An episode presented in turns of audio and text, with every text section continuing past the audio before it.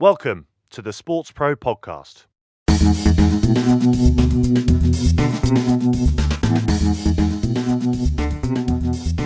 Hi, everyone, and welcome once again to the Sports Pro podcast. My name is Eoin Connolly.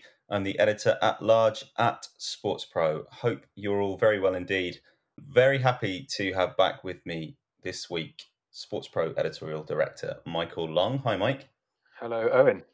And returning from, I don't know, another another remote recording service that you might have been logged into earlier today. Unofficial partner, founder, podcast host, avoider of uh, strict professional definition, Richard Gillis. And, and indeed work. Uh, hello. Richard, how are you getting on? I'm very well, actually. Yeah. I quite like the lockdown. I don't know what everyone's moaning about. all, all going to plan in, in Brighton. You've managed to get rid of the tourists and the, the hen and stag parties. It's very nice. It's a really nice place once you get rid of the tourists. Yeah. And I'm, uh, yeah, that's that's my long term plan. I think the same could be said for most places. Yeah, we are going to be talking today not about tourism, but about the effect of the coronavirus pandemic on the agency business in sport. We have Sam Carp talking a little bit later on to Lenah Ueltzen-Gabell, the managing director for EMEA at Wasserman. Uh, that's in part two. Um, and we're going to be picking Richard's brains about the role of an agency just now uh, here in part one. Before that, we've got a couple of bits of housekeeping to attend to. The first of them, Michael, I believe there is a new edition of Sports Pro magazine available now. There is indeed, an Issue 109. Hopefully, uh, well, you haven't received your copy yet, have you, Eoin? So you. Um, I, I haven't checked the post, but I, I don't think yeah. I have. Well, he, he doesn't read. It's so obvious. yeah, yeah, yeah. Well, if you if you uh, if you prefer to uh, to read your print publications on in digital format. It's uh, it's freely available now uh, via the Sports Pro uh, website. But yeah, uh, issue 109, um, Sport on Lockdown, uh, our early reaction, early compilation of our um, initial coverage of the of the pandemic on sport, uh, forms a big chunk of the, of this issue. along with um, uh, a couple of bits on the anti-doping movement, the clean sport movement, however you want to call it. Uh, we've got interviews with the uh, former and current uh, World Anti-Doping Agency presidents, um, along with uh, Travis Tygart, always outspoken, talking about the Russian uh, doping affair and WADA's handling of that and the role of the IOC. some interesting stuff there. Um, and then elsewhere, bits on sustainability. Um, your piece, Eoin, on urbanization and the impact that will have on sport and our lives in the 21st century, mm. and also uh, bit of a profile of Andreas Zagklis, the uh, Secretary General of the International Basketball Federation, who kind of sets out his stall and his vision for international basketball's future. Uh, so yeah, lots uh, lots to sink your teeth into if you've uh, if you've uh, got a copy of it if not, stay tuned. Uh, it should be in the post. Yeah, lots of um, lots of partially or extensively rewritten copy, but all of it available online. Yeah, indeed. Yeah, this is our first ever full digital release of a Sports Pro magazine, I believe just trying to uh, obviously um, serve the industry at this, at this time, get get the uh, get the magazine out there to existing readers and and hopefully some new new ones as well. So yeah, all um, accessible through sportspromedia.com. Richard, you told us just before we started that you have your copy of Sports Pro issue 109. I do. I have a uh, yeah. I do have it in front of me. Actually, it's very nice. Very. Um, it's good that it's almost. You know, you say it's it's partially or extensively rewritten. That gives me a nice warm feeling as a as a reader to, to go. You, you could be asked to. Uh, to, to rewrite the copy in the uh, was, light of the current crisis. Yeah. That's a it's a huge, you know, well done everyone at Sports Pro. Yeah. Well, as you, as you, may or may not know, Richard, this is our annual kind of Sport Accord uh, host cities and federations issue obviously Sport Accord having been re- relocated from Beijing this year uh, to Switzerland was uh, subsequently cancelled. So a big chunk of the focus here was uh, no more, let's say. Uh, so yeah, we resorted to uh, Plan B, pivoted, as we like to say. Richard, you've been you're, you're perusing that, but have you uh, have you yet indulged in the Sports Pro Insider series? Um, I haven't. Why is it? Is it sort of compulsory? Or we? Uh, It's- I thought, I, thought it was, I thought I had a choice over that question. It's not like a sort of. It's one of these uh, things. I, I, I mean, I'm just getting hold of the locked-in, you know, uh, protocols. I don't have to sort of subscribe to this as well, do I? you don't. It's by no means compulsory. It's it's very much encouraged. Is this the one with Drew Barron? I saw Drew Barron's face. Drew He's- Barron was there. Lots of lots of uh, lots of insightful uh, contributions from people across the sports industry. We are two events into the Sports Pro Insider Series, which, uh, for those who aren't aware, is our virtual conference program. Is it, is it any Um, good? It's very good. Well, if if we do say so ourselves, um, we've, we've certainly we've enjoyed it so far, and uh, and and plenty of others have too. But don't take my word for it. Uh, sign up for the next edition, which is taking place on the 13th and 14th of May, and is focused on digital strategy. Uh, we've got people from Borussia Dortmund, UEFA, uh, MotoGP, Real Madrid, uh, Bundesliga, Queens Club, lots of lots of different perspectives coming in on that, and that of course continues our schedule of fortnightly events that take us into uh, into September, uh, looking at uh, topics ranging from sponsorship to women in sport, sustainability, social media, uh, leadership, athletes, and business. Lots more besides. Uh, it's all free, so head to sportsproinsiderseries.com to register, uh, and you can watch the events live, or you can watch all the video on demand at your leisure. So yeah, so that's that's something for you to do later, Richard, if you're so inclined, or you know, whatever. It's not. It's, Yeah, you no, know, I- I, I won't be doing that, but I'm sure people will be doing it. Good luck with it, anyway. anyway. anyway, formalities dispensed with. We are we're talking about agencies today, Richard, and the challenges that they're going to be facing in this this coronavirus era, uh, in, in the you know with with the economic challenges and the um, disruption that the sports industry is facing more widely. What what's the role of an agency in a crisis, Richard? Um, well, it depends. I mean, it's first of all the the agency market around sport is very diverse. Lots of you know, it's big and small, um, owned by networks, or you know, they could be global, or they could be individual sort of boutiques, specialists, um, or generalists. So there's lots of different different sort of shapes and sizes to the thing, and that's always the case. I guess it's that there there is a lot of worry uh, you know, it's hardly uh, telling tales to say. I mean, I, I've spent the last sort of three or four weeks. How long have we been? I, I, I've completely lost track of time. Is it, it uh, sort of six six weeks, eight weeks? How long have we been trapped in this living hell? This is this is about. I think six I or think seven we've weeks. been I think we've been indoors here in the UK for six weeks, but the end of live sport came about ten days before that. Okay, so there was that Friday, wasn't there, when I think the Premier League announced that they were, you know, everything was stopping, and then since then, I've been, as you um, very kindly said at the beginning, I so I've I've got a podcast on my own. It's very good, and it's better than this one, um, but it's it's a uh, I've spent quite a bit of time talking to people who are running agencies, and obviously in the last sort of four or five years, I've worked on you know for agencies as well, um, and the feedback initially over the last sort of few few weeks and last month and a bit is this is really uh, sort of existential basically for lots of agencies because they're worried about well there's the immediate what do we do? We've got you know often you've got all those decisions that that get made initially. You've got the furloughing questions. You've got um, trying to get on the phone you know keep clients close, trying to work out what clients want initially.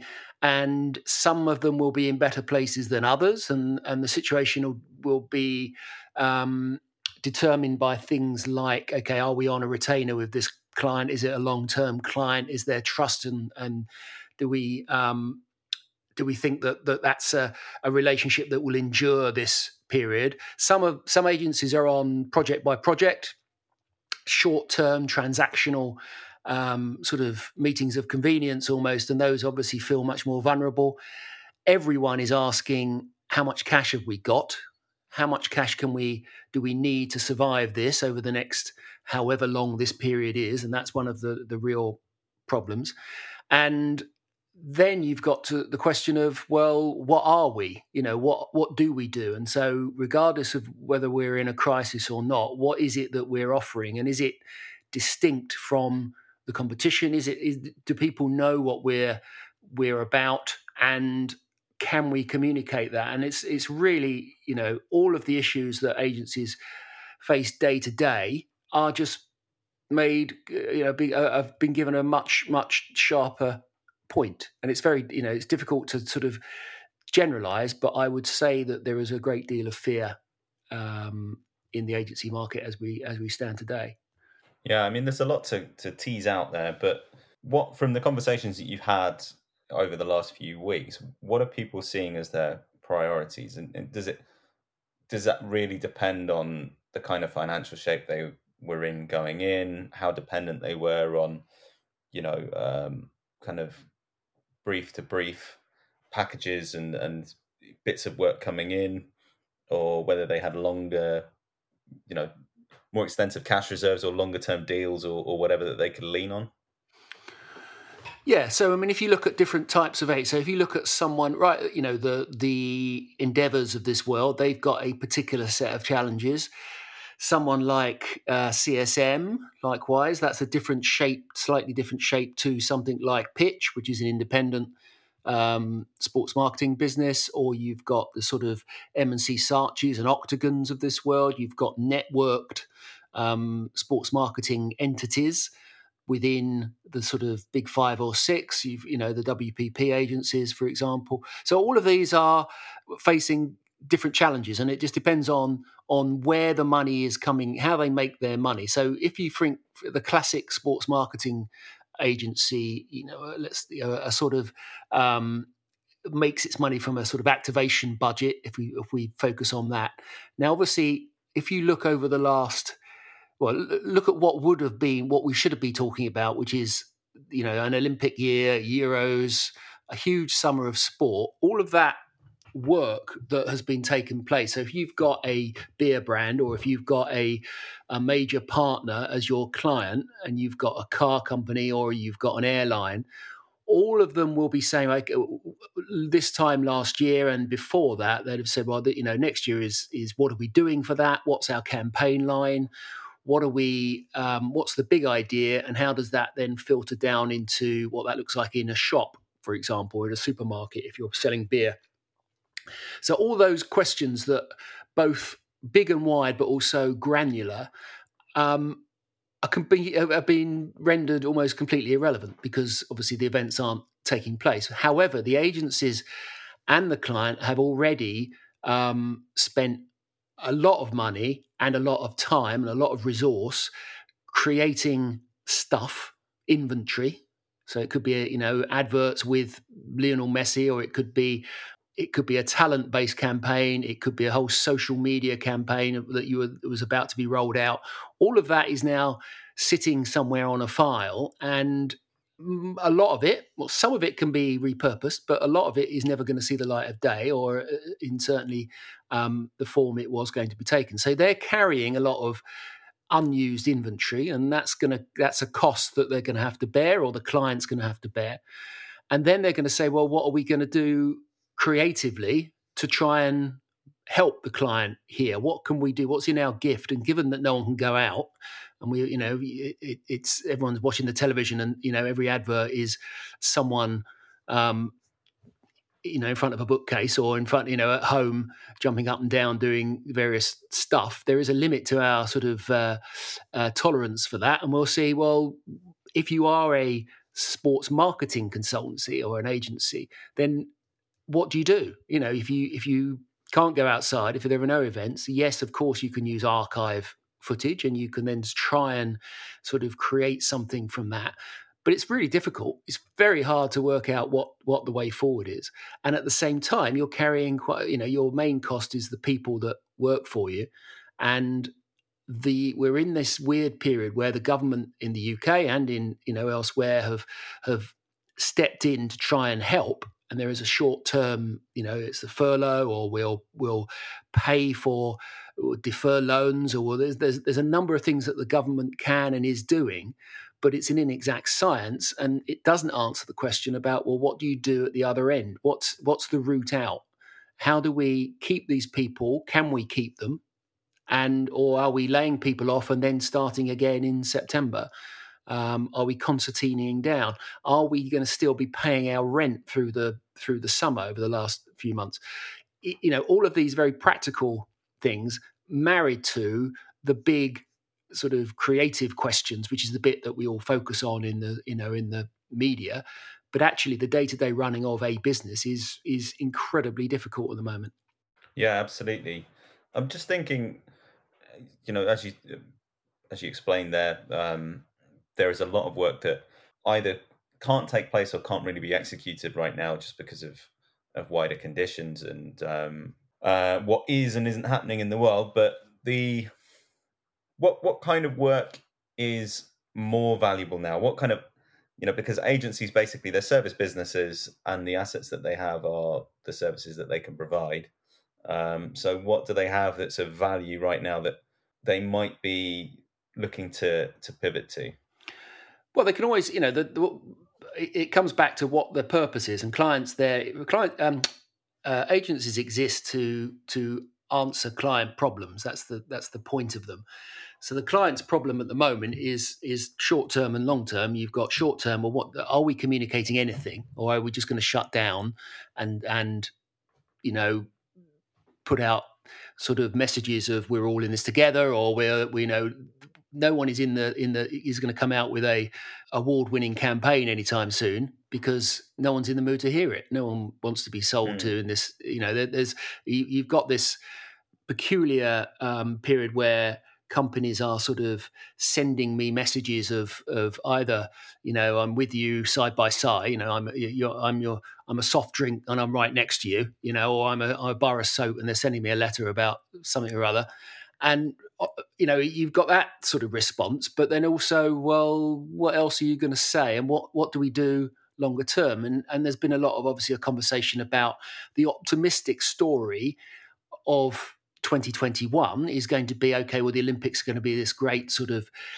re-ignition of, of the sports world and we're to and there's going to be an explosion of love and everyone and i really really hope this is true by the way.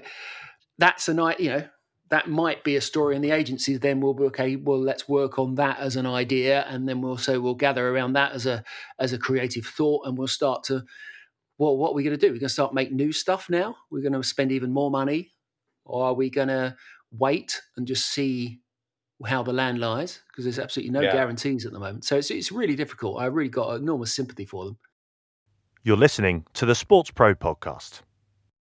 Yeah i think um I guess that's an interesting point in terms of the role of the agency. Obviously, the the kind of unsexy stuff, the measurement and the the kind of listening that goes on to to ensure that you are advising clients in the right way, understanding their their problems, as you say, Richard, and getting the message right. Surely, at this time, it's an opportunity for you know as an agency to perhaps take a step back and, and do all of that kind of sentiment analysis of social media and all that stuff that you know they like to talk about you know and make sure when you come off you know coming out of the off the back of this that you've you've kind of struck the right tone whether you're you know planning activities for the future or do anything kind of reactionary now.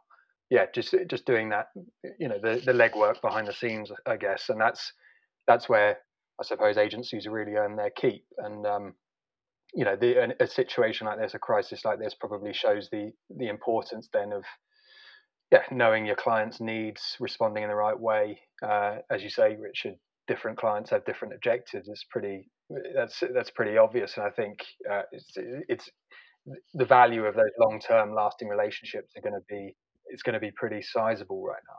One thing to to bear in mind, the other bit, which again is we don't see, you know, it's not obvious, is the level of risk that they're carrying, you know, how much expansion they've been trying to go through in the good period. We've had a period of, you know, a lot of, of cheap money, which will be encouraging for people who are running agencies to say, right, okay, well, we can expand here, we can develop this expertise or this area. We can take a punt on a new bit of um, uh, of an offer, whether it's a data, as you say, it's a data or a measurement thing, or a creative or an esports division, all of which are predicated on revenues coming in reasonably quickly or almost immediately from a, a growing part of the sector, and, and that leaves you exposed. And obviously, if the money then suddenly stops, you're um, you, you know that's that's a consideration. You're more vulnerable at that point. The other bit is that okay, if you go right to the very top end of the market in terms of size, you've got people like Endeavour and who have who have you know every agency head wakes up and set and thinks, okay, I don't want to be a supplier anymore. I want a piece of IP. I want to make you know, um, I want ownership. And obviously, Endeavour have, have led the way in that. They missed out on the IPO running into um, the crisis. So you've got a whole load of different um, issues flying around at different price points in the agency sector, which it's going to be really interesting to see how that sort of shakes down and whether or not we have the same look to the sector on the other side as we do did coming in is is you know there's the the the received wisdom is that there is going to be a sort of you know a correction in the market but also a great deal of consolidation terms of you know it is it will be a time where people get bought and sold and agency uh, brands will disappear and get subsumed into other agencies or there'll be sort of partnerships of convenience. All of that we don't know but that's those are the conversations i'm sure and i know that are going on at the moment. To some extent i mean that's obviously happening across the board and, and all sectors but specifically with the in the agency sector we've seen kind of the the whole notion of the middleman or the intermediary you know been called into question over recent years, I suppose, with with pressure on the, that kind of business model and and things like that. And as you say, by you know a response to that has been to certainly by some of the larger agencies you, you mentioned Endeavour has been to kind of take ownership of of assets um, rather than just kind of buying and selling rights and things. Does that ultimately make? I mean, Endeavour had had its own problems coming into this anyway uh, with that failed IPO and huge amounts of debt. Uh, they've announced widespread layoffs and things. Um, but does that make them more susceptible at this this time or less? Uh, you know, in, terms of you know, if you've diversified your business, then presumably not all departments within that business are, are being you know hit in the same way. Uh, you know, speaking to someone at IMG last week, they said, you know, yes, uh, by all accounts, it's a um, you know this is this has been a huge hit for the for the company from the live events perspective and from the media perspective but actually you know the archive department's doing pretty well. Everyone wants archive content right now. Uh, i um, you know img arena uh, with its virtual betting products and things that it's developing in that space is doing all right. Sntv it's uh, img's partnership with um, associated press. You know everyone's sports news continues to roll on and things. You know not not saying for a minute that these make up the for the shortfall that's coming from the perhaps those core competencies or eh, you know departments of the business but yeah just interested whether that diversification of, of, of a business of an agency business has perhaps made them more better equipped to with, withstand the, these newfound pressures. I think i mean in general the a diverse portfolio of services does spread the risk. The the, the issue or the question will be whether or not those bits that are doing okay at the moment, you mentioned archive and various other other things, um, make up for, you know, media sales, the media sales business, or the you know the the Open Championship or Wimbledon not happening, or you know all of that sponsor activation, all of the the the um, I mean, you, you saw the sort of almost desperation to try and get UFC um, events going um, in in the lockdown.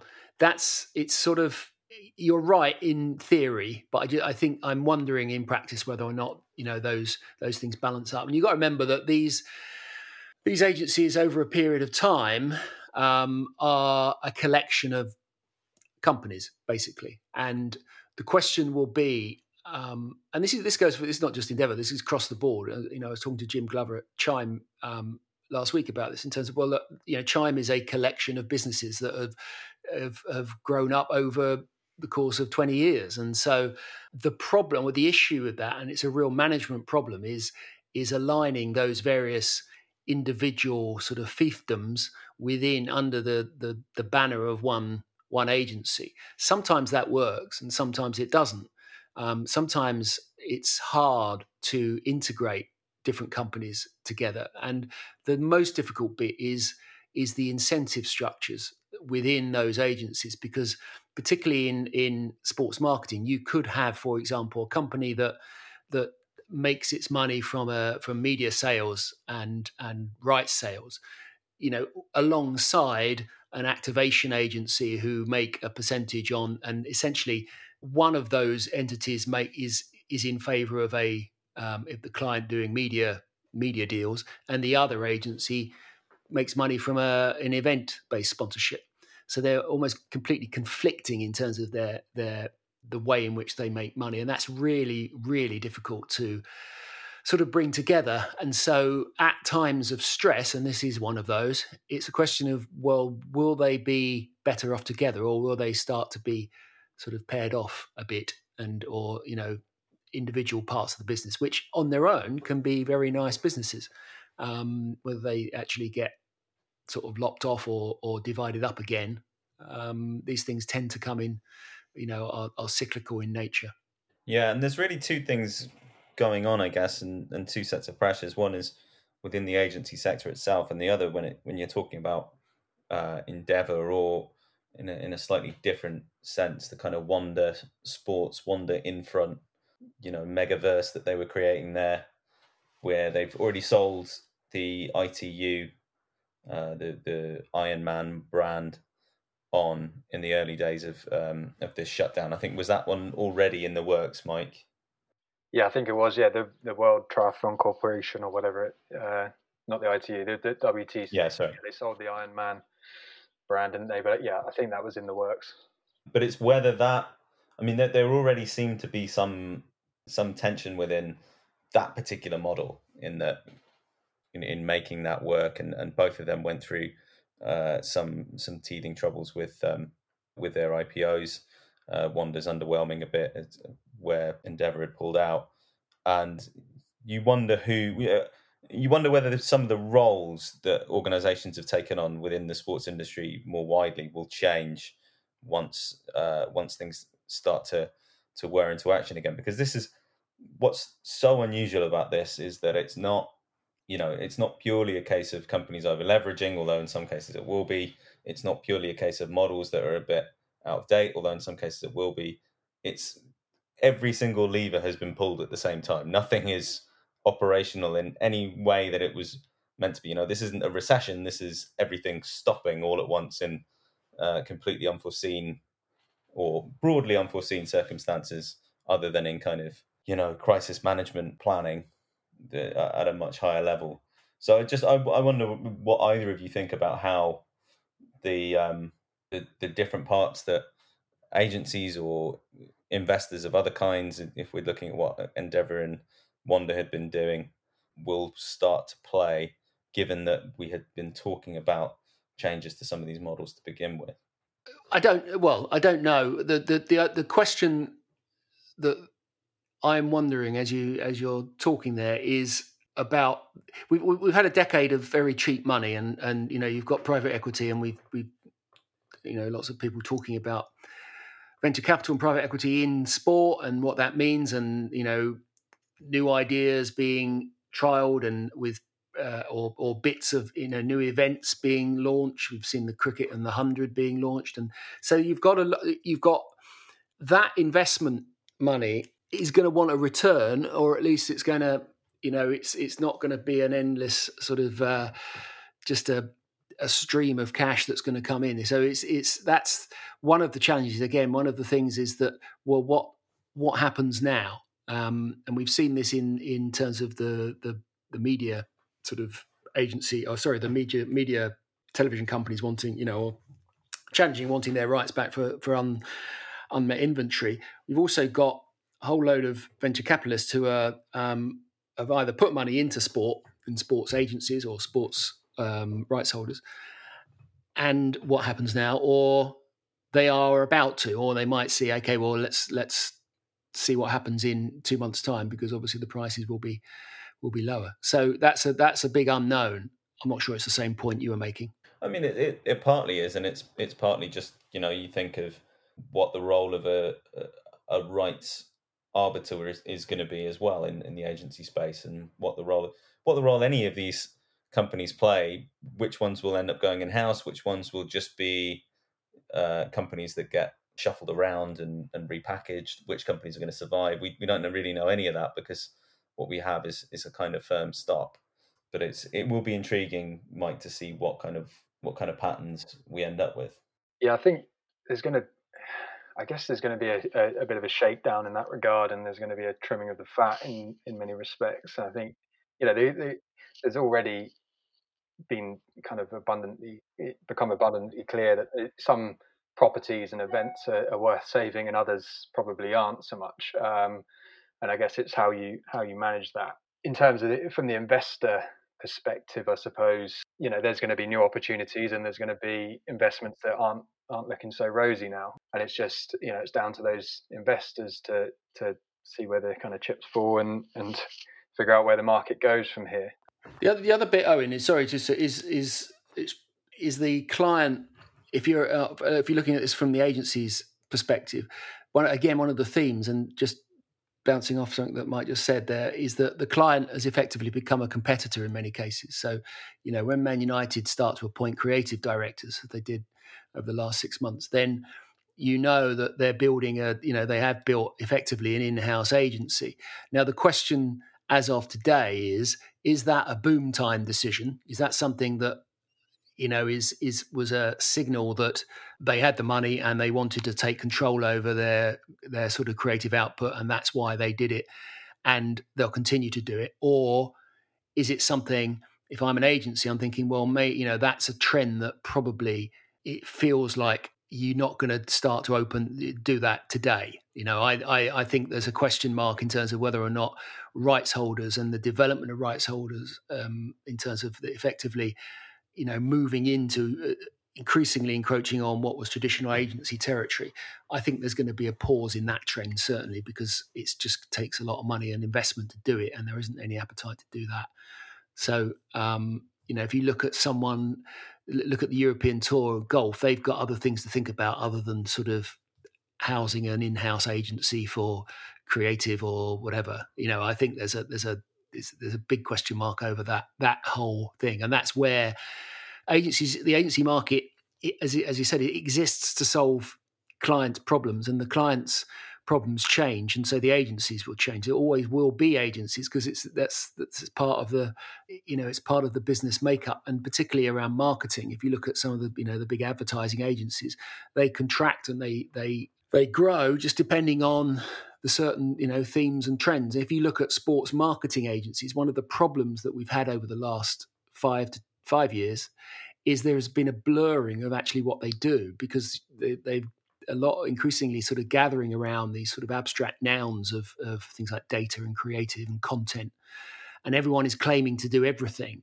and probably what is going to happen now is that you'll see a sort of flight to expertise where people say right okay i am I am this. This is what I do. And one of the benefits of of um, what Two Circles did, and the reason they get a lot of of credit and have, I think, been you know very influential over the last ten years, is that they went with a very narrow expert story that we are the data people, and that was very appealing. And you knew who, knew what they were, and if you you know that's that's how they position themselves. The other story is big and global. If you've got a big um, network story, you can say, right, okay, we are WPP or we're Havas or we're Omnicom, and we've got offices all around the world. And if you're a global client, we can help you out, and we do everything. And that, there is a power signal there, which again is appealing to some major brands. Big global brands want that. One of the challenges in, in sports marketing terms is actually trying to establish and make enough money from your expertise. Quite often, I'd sort of look around the office and you know look at agencies, and I go into agencies, and I wonder what they do, these people do, because they're all doing various you know iterations of content, or um, you know bits you know it could be a pr agency who wants to encroach into oh we can do a bit of content we'll get the work in and figure it out later or we can be the creative shop we can own the idea. All of these things that that are difficult in isolation one of the trends of the last few years is a lot of the agencies have been a sort of blurring of those lines and that's that's going to be difficult to reconcile or it might be a, a moment we say okay no we're not going to do that anymore we are this you know, and and this is where we stand. Well, we will see how all of that unwinds in, in due course, and uh, best of luck uh, to everyone facing the many challenges that they will be facing. Uh, we're going to hear from Lenah Ueltzen-Gabell uh, of Wasserman, the managing director for the EMEA region, uh, about the role of a, of a sports marketing and talent agency during a pandemic and what it's doing to support its clients right now. Uh, Sam Carp will be asking the questions just after this. Help us spread the word about the SportsPro podcast. Subscribe, like, and share our content on social. Join the conversation on Twitter with the hashtag SportsProPod. And if you're enjoying our work, why not leave us a rating and a nice review on your podcast platform of choice? And if you want to get in touch, you can send us an email podcast at sportspromedia.com. The SportsPro podcast. We're listening to. What what kind of impact has has the COVID nineteen pandemic had on the way Wasserman operates as a business? And I mean, how how have you had to adapt in in the initial phase? Yeah, I uh, I was looking at this question. I I um, you know, ultimately how we operate as a business, I don't think it's it's changed fundamentally, and how we approach our business and how we approach our clients. I think the challenge really has been that it's stressed our systems.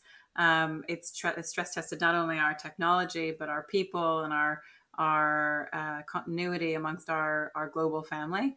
We haven't had the backstop of the brick and mortar uh, in any of the regions in order to sort of sub to support uh, our sort of um, multi-market uh, communications and the servicing for our clients. So I think it's really just stress tested us on our values more than anything else, and it's actually changed the way we operate. I mean, obviously, there are the natural things that have changed. Everyone is working from home, as I mentioned. Uh, everyone has their families around. Uh, there is no sport on TV, which is a first and, and shocking, at least in our mm-hmm. household. but as far as um, you know, as far as how we operate our business, I think that's the same. It's more of um, making sure that the connection is really important. And, and we do preach this a, lot with our with our team and our family. And um, and the good news is that during this time of, of what I would call just a global crisis pandemic, uh, we've had really strong leadership uh, out of LA from from from our chairman and our CEO and, and on down that I think they really were vocal up front. So that's helped us reinforce everyone to just calm down and it's sort of try to maintain business as usual, or as we joked on our um, social media, is unusual. Mm-hmm. But mm-hmm. again, we've really tried to stress that you know we are going to go about our business the very same way of helping people solve problems. Yeah, sure. So I mean, obviously, in that sense, kind of your role as an agency hasn't changed too much. But I guess the way that you're trying to deliver those services has. I mean, what's what's some of the ways you're trying to overcome that?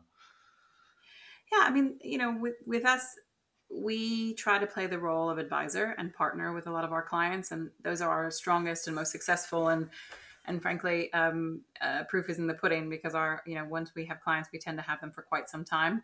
Uh, and so you know our role has been the same. Uh, what hasn't been the same is sort of the questions that we've been challenged to answer. Usually, they're much more commercial commercially related, and right now it's more what is the right thing to do.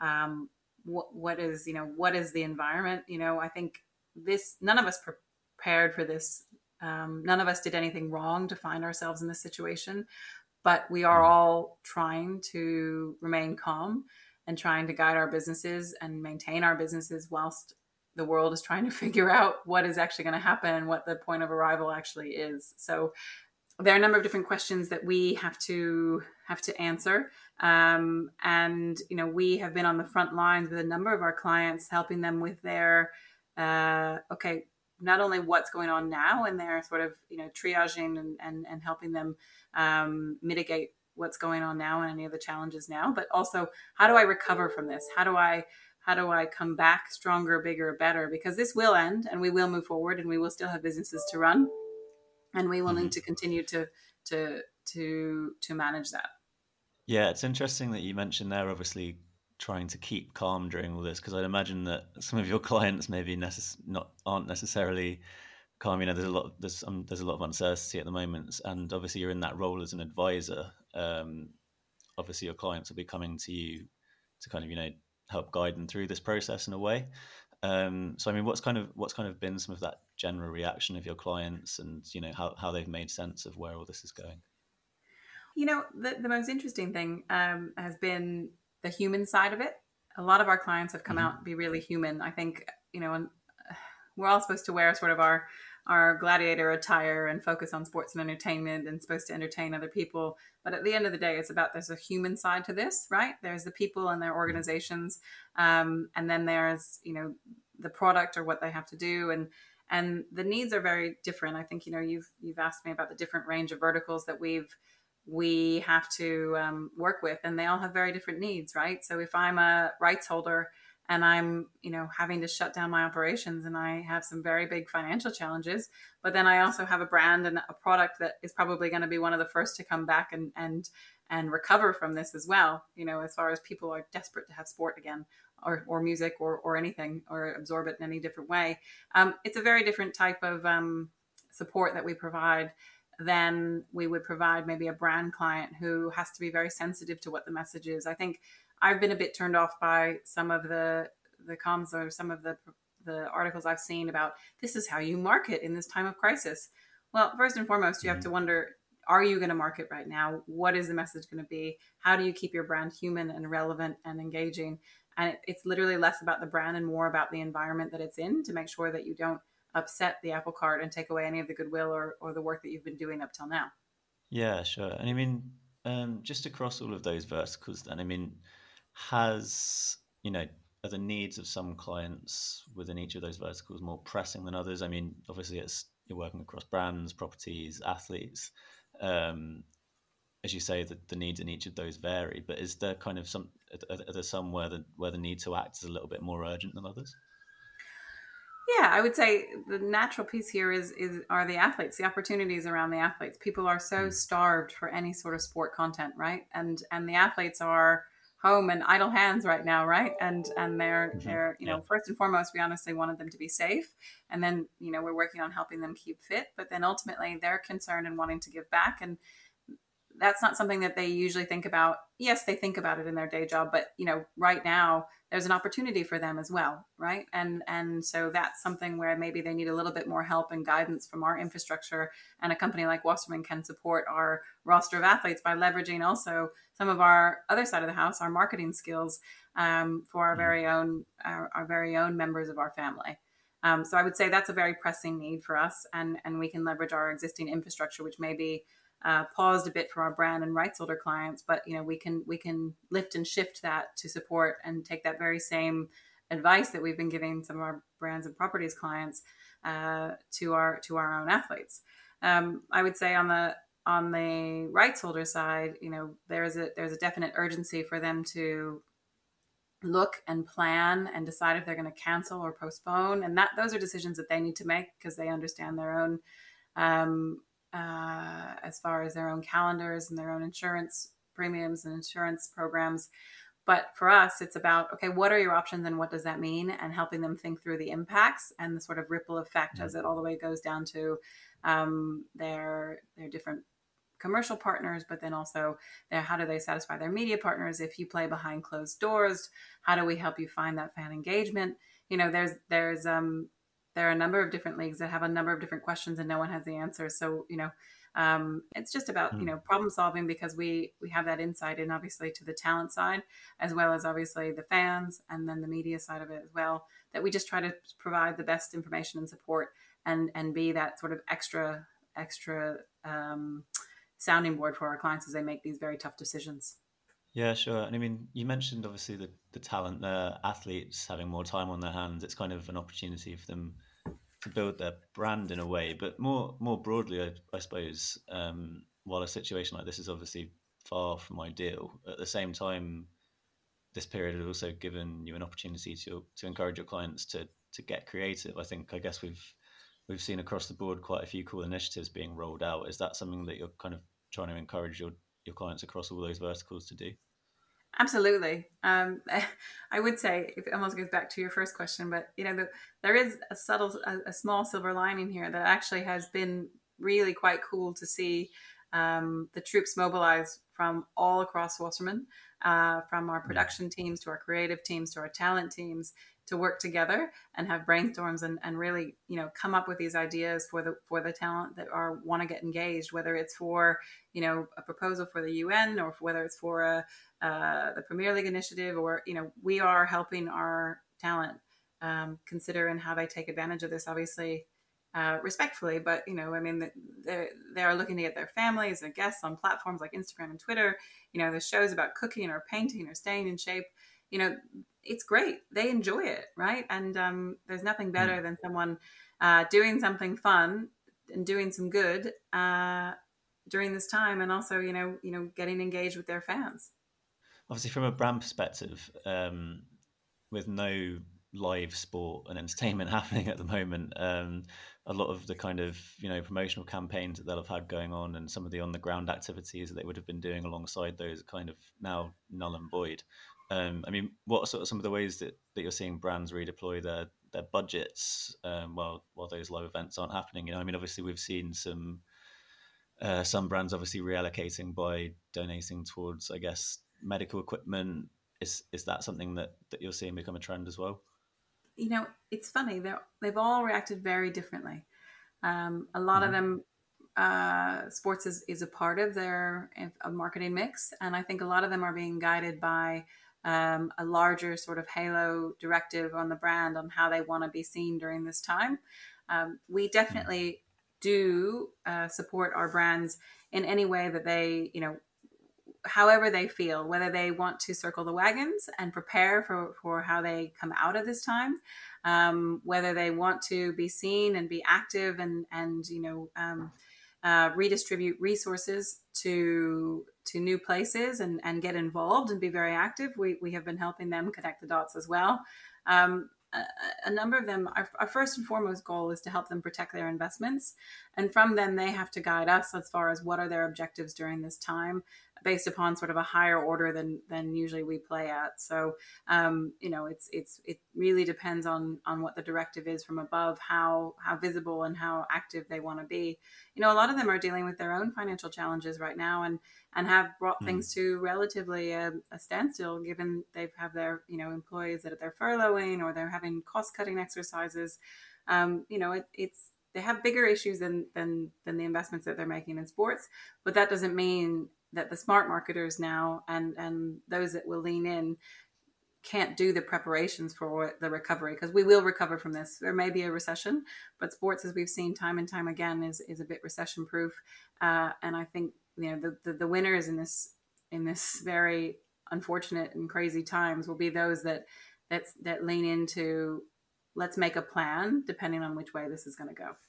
For for brands, obviously, there's obviously kind of some value to be seen to be backing some of the recovery effort and you know supporting some people who've been hit particularly hard. But i guess just just how hard is it to kind of strike the right tone you know between that and being seen to maybe you know possibly looking like you're trying to take to, trying to exploit the situation or take advantage of it as a kind of you know quick marketing play? I think it, it has to do with what the brand has done up till now right? And it has yeah. to be in an area which is uh, which is which is authentic to them, um, and leveraging some of their existing resources. You know what some of the the, the different booze brands um, have done with you know making hand sanitizer and leveraging what they have access to and what they can control and what they how they can help in their very own way to some of the F1 teams with their help with the ventilator technology and really the advancements in there. I mean everyone's got to help in their very own way. It's definitely not a time for badging. It's definitely not a time for um, an, an overt message going out. But mm. if they can help either those that have been you know, that are unfortunately um, struck with the coronavirus, if they can help the key workers, if they can help entertain those that are at home and, and you know, provide some, you know, um, you know, opportunity for uh, entertainment, whether it's with Joe Wicks or whether it's with, you know, other opportunities. I think that's, it, it's funny because that's almost, you know, as I sit here and talk about this with you, it's the same premise that we provide that and the and the advice that we give to our brand clients when we're not in crisis is you know add value mm. go beyond the badging exercise yeah. provide something to the fans to those involved to the players to those the audience and and i think really you know as we sit here and talk about this i don't know if those rules are actually change it's just more amplified and i think there would be a, a real challenge to a backlash if anyone got that wrong yeah, for sure. That's interesting, actually. And I mean, looking at from a from a sort of sports property perspective, obviously they're in a unique position at the moment where they're you know having to find different ways to provide value to their sponsors, um, while obviously the main thing, which obviously the spot sponsors have signed up for, which is the live event, is kind of on hold. I mean. Are you are you sort of the rights holders that you work with? Are you, are you encouraging them to come up with campaigns and initiatives, whether it be you know esports or different content um, where sponsors can get involved and back that as well? It's a, it's an interesting one. Um, I I think you know that a lot of them, if they're postponing it, um, you know, they can develop new programs and and new opportunities mm. uh, for their for their uh, brand partners, and I think they should be looking at that. I don't think anything fully replaces the live sport, but if you can provide them some sort of relevance or platform or leverage content or old content, um, I think I think there's a way to keep them happy. I don't think anyone is breaking down anyone's doors at the moment to get immediate refunds, but they want to show willing and they want to know that they're considered uh, and they want to be part of the solution, right? I mean, people are dying mm. to have the Premier League back, right? People are dying to have football yeah. back in general. And, you know, there's a lot of opportunity around that. I think it's just navigating the different rights. And, that, and that's something, you know, we, we as an outsider don't have all the answers for them, but we can help them develop platforms and campaigns and new opportunities but you know in some cases you know there there will have to be refunds provided. And you know in the cases of unfortunately wimbledon being cancelled uh, maybe. Um, but you know i think you know it, it, just depends on um, i think it's about communication actually. I think it goes back to how if you're genuine and, and real with the with the with the brands, they are very sympathetic because a lot of them are big marketers from big brands and they'll understand it as well. But they just want everyone reaching out across the table to find an opportunity to stay connected um, and to to stay connected, to stay relevant, to help the communities that they work in. Because you know, sport here, particularly in the UK, is very much a community based opportunity. And you know, I think that's where clubs have to remember this and not just think inwardly and not think about the challenges that are coming down from potentially not playing and the loss of media rights and so on and so forth, but also think about the human side of let's just have a conversation. Let's not think about, well, this isn't in your rights or that's not in your rights. It's about, okay, what is the right fit for your brand? Look at all their partners, come up with ideas, invest in their partners, and maybe do a few things that are maybe beyond the contract to make everyone feel like, okay, we're in this together. Because we are ultimately in this together. No one could have predicted yeah. this. No one uh, this is probably the only time that I've ever at least seen it that, you know, in my lifetime, that the entire world is in the same situation, albeit in various stages of it.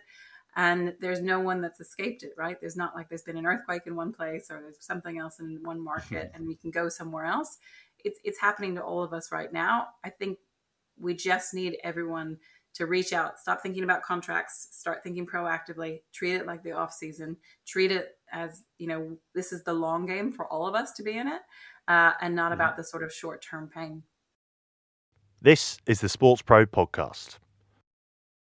It was interesting that you touched on that community element there, because obviously the sporting community is something that I, I think is really kind of you know sport. People use sport as an escape. It's kind of it's sort of those social interactions are something that people build their calendars around. And I'd, I kind of guess that after this, that sporting community will only be stronger. I mean, once that sort of, once we do kind of return to a semblance of normality, what's going to be key to kind of for brands striking the right messaging with their activities once those live events re- resume? Because I assume tapping into that community element will be something um, that will be very important.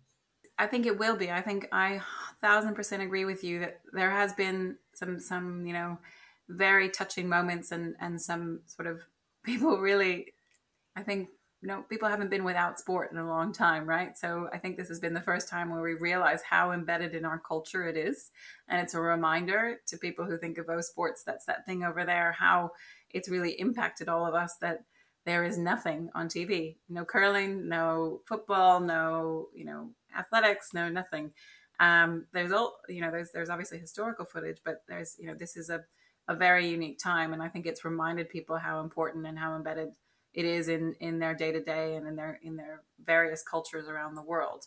Um, I do hope so, and I I think this will probably you know, it's my own opinion, of course, but um, it will open up a new avenue for people to start thinking maybe deeper about the commercial and community impact that they can have tying those two things together. Because you know i fundamentally believe and we have also told our clients this in the past is you know again be relevant help the community um, help the brand by helping the community. So you know um, there's no reason that those two have to be mutually exclusive. Um, and you know i think there's a real opportunity when you tie that together for the for the biggest impact.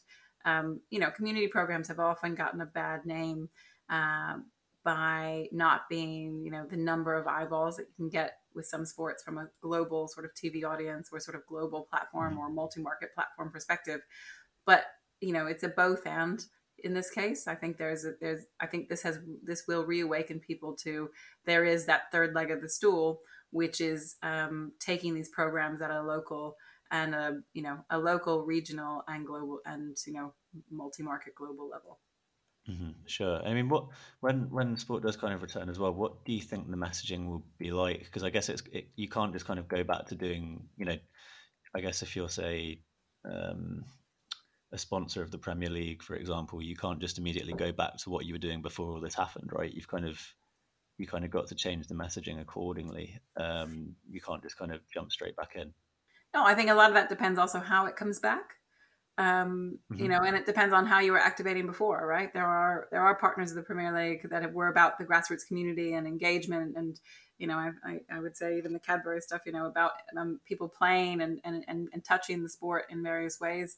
Um, if it's playing behind closed doors, I think that's different opportunities. It's about how do you take care of season ticket holders? How do you help people sort of connect with it? How do you get you know use different camera angles? But that also requires a lot of thought and time and additional um, opportunities and strategies uh, with the rights holders, right? To think about how that they can engage with that. I mean, you know, I, I yeah, I mean, are you going to run are you going to run fan promotions? You probably will. It's just going to have, you know, mm-hmm. people are going to be desperate to to digest or, or or suck up any little bit of sport that they can. And again, it's about if you think it's getting people closer to the game, that's probably going to be more important. But you're going to have the most eyeballs on it, right? Whatever comes back first yeah. is probably going to get a massive, massive boost.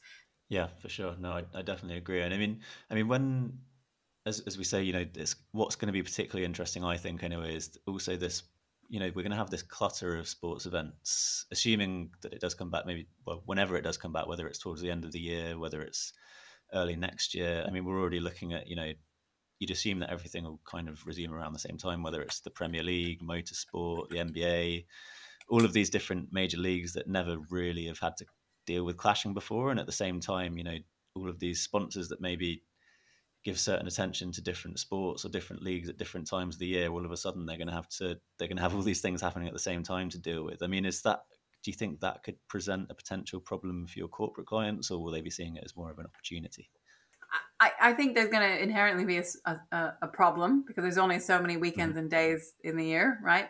And by the grace yeah. of God, by the way, we have this problem. that would be an excellent problem to have. Um, you know, given the reports that are out now, I'm I'm probably a bit more pessimistic than I used to be. I was definitely an optimist going into this, but you know, getting large amounts of people in a venue is going to be very challenging. Uh, you know, with with a lot of the unknowns that we have right now. Um, I think people will have to make decisions. Yeah, I think brand marketers will have to make decisions. You know, I think I think there's going to be people are going to lose money, but it's I think everyone needs to go into this with understanding that you know we everyone's also going to have to work together across the sports entertainment community because it's only good for all of us if the teams and leagues and everyone work together on calendars and, and we limit the amount of competing uh, competing content going on at the same time. It will happen. Uh, brands will have to make choices, but I think there's a larger piece here about reigniting and and and reinvigorating the audience first, and then ultimately mm-hmm. brands will have to make the challenges or make the choices based upon and cut their cloth based upon the remaining resources they have available because i know a lot of brands have had cuts on their marketing budgets for this year. And what is that long game? Again if i, I sound like a broken record but it really is about the long game and where you want to commit and the audience that you want to commit to. Just just moving on a little bit now because i'm keen obviously to talk a little bit about the sort of talent representation side. Um, i mean obviously we've seen, as we've said already, obviously most sport is on hold, but we've also seen, you know, Tokyo 2020 postponed, Euro 2020, you know, ma- some major events. Um, so, I mean, what's what are some of the ways in which the athletes on your roster have been affected by the pandemic, um, and what have been kind of some of their overarching concerns amidst all of this uncertainty? Yeah, it's not been ideal. I mean, it's it's a real shame, um, particularly for for the Olympic athletes. Obviously, you know, mm. having to wait and sort of work on their their training cycle and really perfect it that they peak at the right moment. Um, so that's probably been the thing that's been interrupted the most is their training cycle. I mean, some of these athletes have spent years preparing uh, to maximize their performance in this one specific month, and now they have to extend their timetable for an extra year. So that's you know financial resources, time in the saddle. Funny enough, we were just talking about this. You know, some of the, it might actually benefit some of the younger athletes uh, mm-hmm. because mm-hmm. they can, you know, they can obviously um, be better poised to qualify for the Olympics again and and or you know win a medal in 2021 versus 2020. Some of the older athletes. You know, taking a step back and thinking, "Oh my God, this was going to be my last Olympics, and I need to now train for another year." And and all that comes with that i think it's going to be a challenge for them you know? And i think that's that's it's just really tough on on on that world or the world of, of you know olympic events and athletes because it's all about peaking at the right moment so.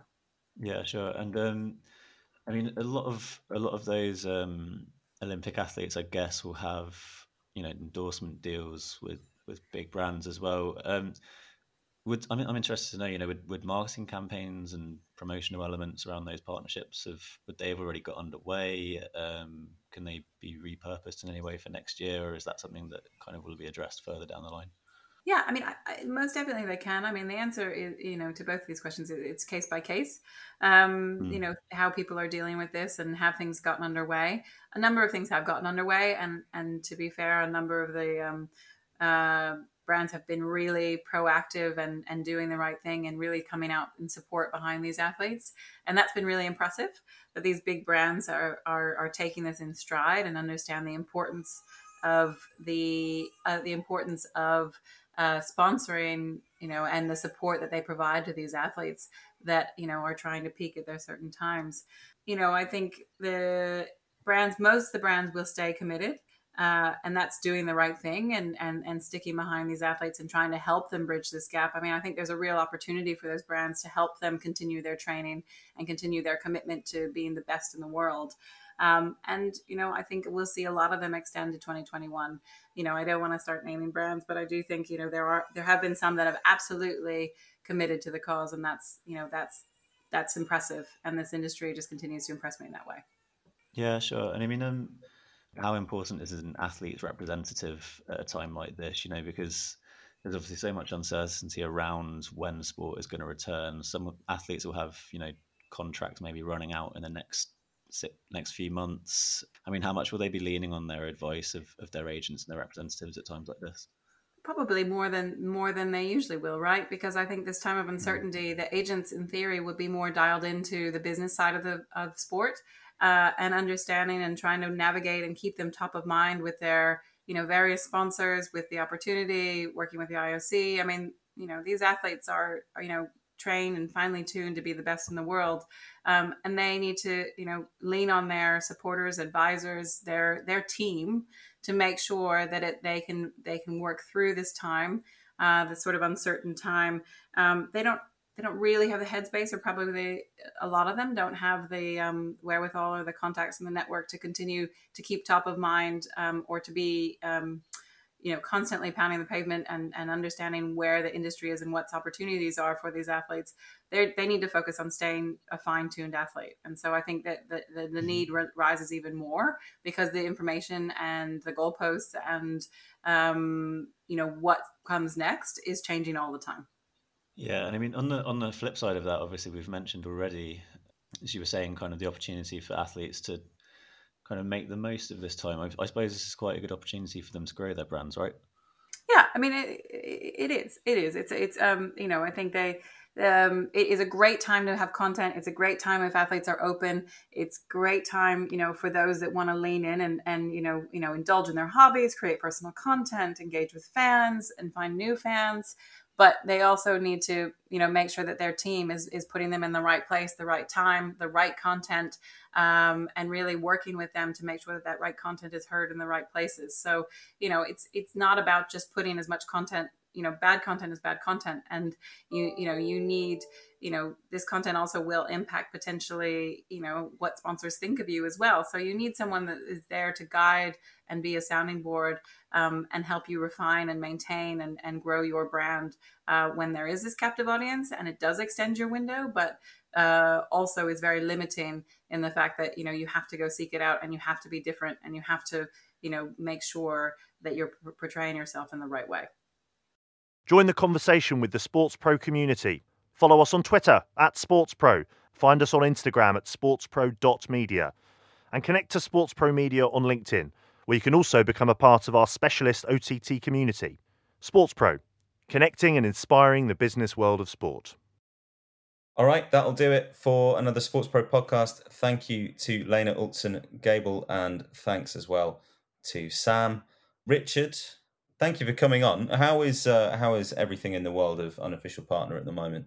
Unofficial partner is very good. We're having a um, uh, well, I don't want to say we're having a good break uh, shutdown, but it's obviously a good time to be a digital product. So we've been going a year, and the the we're pleased with the way in which the numbers of listeners has has grown, and it's grown sharply over the last sort of couple of months. So that's good, and um, we've got plans for the the coming year. So uh, without um, sounding too sort of uh, optimistic, that yeah, no, we're we're in good shape. I think. Glad to hear it. Um, yeah, you don't you don't sound particularly glad to hear. I did. I did. It's just that you don't sound it. I know. I detected that note in my own voice there.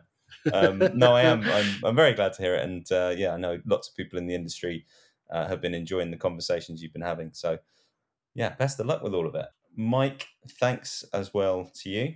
No, thank you, Eoin. And uh, thanks to everybody for listening. We'll be back with you again next week. Bye bye. The SportsPro podcast is published by Sports Pro Media. The producer is Ed Dixon.